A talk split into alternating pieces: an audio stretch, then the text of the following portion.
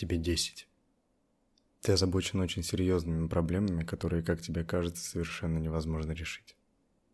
Как объяснить предкам, что ты уже две недели не ходил в гости к Максиму, в то время как у него обязательно есть то, чего нет у тебя? Или что же ответить учителю, злобный взгляд которого ты сможешь раскусить только спустя много лет? А как насчет «если я сейчас же не получу эту машину на пульте управления, я попросту не смогу дальше жить»? Ты сейчас, конечно же, вспомнишь, в каком отчаянии ты пребывал, когда осознавал, что абсолютно ничего от тебя не зависит. А вот когда я буду, тогда я буду все. Вся суть твоего детства, не так ли? Тебе пятнадцать. Чуть сломавшийся голос дает тебе право на собственное мнение, и ты уже не ребенок, в конце концов. Ты занят исключительно значимыми делами, а все, что они тебе навязали, сущая пыль. Развивайся, думай о будущем. Они вот, пускай, с этим и разбираются, а это моя жизнь, а не их. Все, что ты пытаешься решить, это как бы тебя овладеть вниманием окружения и не ударить в грязь лицом. Мысли из серии «что если она мне не отвечает, потому что трется на стадике с тем типом из Шараги?» Хотя даже если и так, похер. Главное, чтобы батя не ёбнул за запах сигареты четыре прогульных дня на неделе. Ты пока не понимаешь, как ничтожны твои беды, которые ты себе выдумал, и ты уверен, что центр вселенной именно там, где ты. Тебе двадцать. Потратив год на службу в армии, ты раскрылся для себя несколько под другим углом. Что-то заставило тебя оценить по достоинству то, что ты имеешь, и сказать за это спа-си-ба. Начинаешь познавать искусство труда. О, те прекрасные первые эс эм эс с цифрами и рублем на конце. В твои руки попадают слишком большие деньги, чтобы твой мозг сразу мог понять, куда их потратить. Правильно потратить, слышится из родительского очага. Но твоя черепная коробка уже ничего не слышит, потому что в ней торчат наушники за четырнадцать тысяч рублей. А садясь за руль своего автомобиля, ты подумываешь, в Сити мне кальян покурить или на Таганке. А после запрос в Google «круглосуточный кинотеатр». Тебе двадцать, и ты наконец вкушаешь тот самый ритм независимой жизни. Проверку ты не прошел, но в то время тебе незачем это знать. Тебе двадцать пять. Ты счастлив. Отчасти. Недостает лишь понимания, где бы ты мог так пригодиться, чтобы еще и баланс пополнить, и романтику восполнить. Пожалуй, надо было идти на те курсы. И на те... И вон на те, ну, не беда. Мне всего лишь четвертак. Времени еще так много, что если... Подожди, мне уже четвертак? В истерике ты начинаешь рвать на себе кудрявые волосы и думать, чем же, черт подери, ты хочешь заниматься. Ведь все это время ты был менеджером по продажам и усмехался, когда тебе говорили, лучше бы тебе изучить какое-то ремесло, ведь всю жизнь продавать не будешь. Вихрь размышлений окутывает тебя. Может, я дизайнер? Или нет? Скорее всего, я ведущий на радио. Чушь. Я безоговорочно фитнес-тренер. Да как бы то ни было, всему этому надо долго учиться, а времени нет. Деньги нужны мне здесь и сейчас. Только спустя двадцать пять лет ты перестаешь убивать время, ведь теперь время убивает тебя. Тебе тридцать. Милый, ты заехал за фруктами? Да, дорогая, разумеется. И похоже, что когда он появится на свет, это будет мистер Манго, а не Святослав. Период поиска себя нес в себе поиски новой ответственности. Теперь ты не просто муж, ты без пяти минут. «Папа, а зачем вам с мамой наручники? Ты вроде не полицейский». Ты поистине счастлив от того, что тебе доверяют настолько. Реже видишься с друзьями, но похоже, что это утратило острую необходимость. Дважды в месяц собраться у кого-то на кухне или вовсе по скайпу кажется вполне достаточно. Ты работаешь, но тебе, как и пять лет назад, хватает лишь покрыть основные расходы, и наушники за четырнадцать тысяч рублей кажутся тебе сущей обдираловкой никчемной покупкой. Но отчаиваться не приходится, ведь именно в тот момент, когда ты собираешься сокрушиться на все вокруг, ты вспоминаешь. Это ведь именно то, к чему я сам пришел. А тем временем скоро возраст Христа. И вот тебе тридцать пять. Долой вредные привычки. Отставить нытье и поблажки. Отвозишь младшего в детский сад и берешься за дело. Надо доказать ей, что я тот, на кого можно положиться. Я не какой-то там, а тот самый, настоящий герой. Вновь начинаешь шерстить по списку своих навыков и осваивать биржу труда, ведь работа в рекламном агентстве уже десять лет ни к чему не ведет. Любимая, Я уволился. Ну что ты? И что ты теперь будешь делать?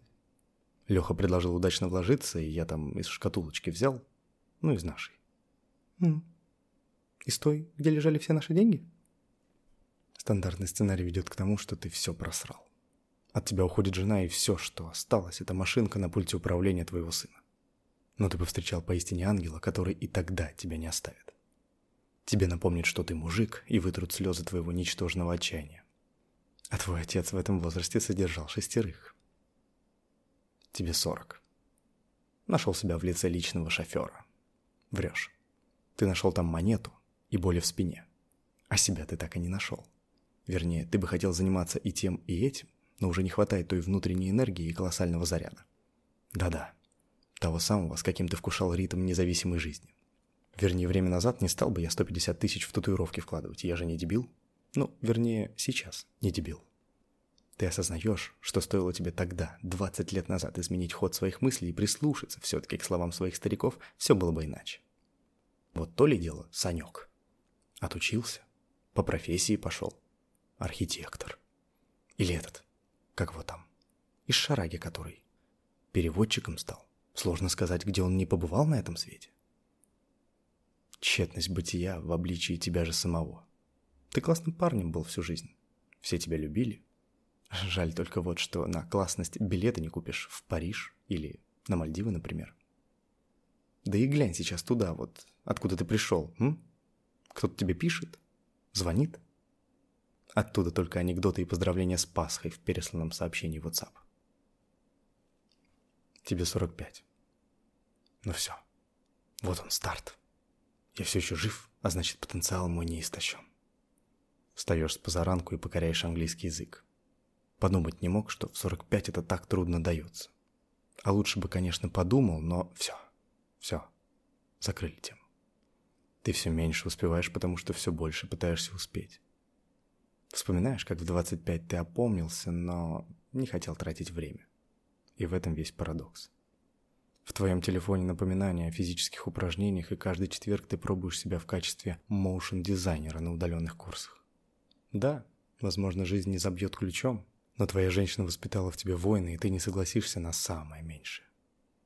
Обязательно вспомнишь еще, как ты мечтал о красивой жизни, как эти, в инстаграмах. И думал, вот с завтрашнего дня я начну. Вот завтра. Па, а ты всегда хотел стать водителем. Тебе пятьдесят. Жаль, что пришлось отказаться от руля в пользу своего здоровья.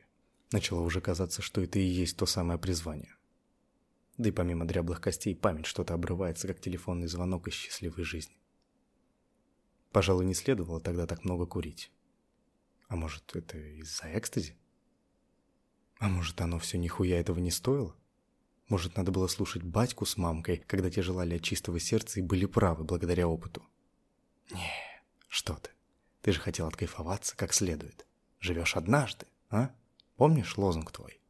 Спасибо, что сына воспитал благородно и однажды сделал единственный правильный выбор. Благодаря этому есть и в тарелку что положить, и колени, к которым примкнуть.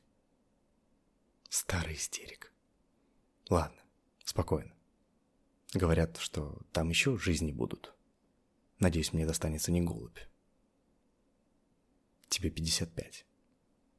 Эх, любовь моя, надо бы сыну сказать, чтобы заехал. Сто лет не видели его, забыл совсем.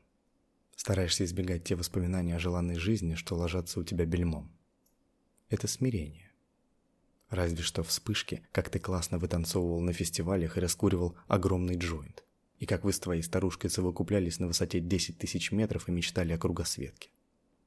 А сейчас ты ничего не сделаешь.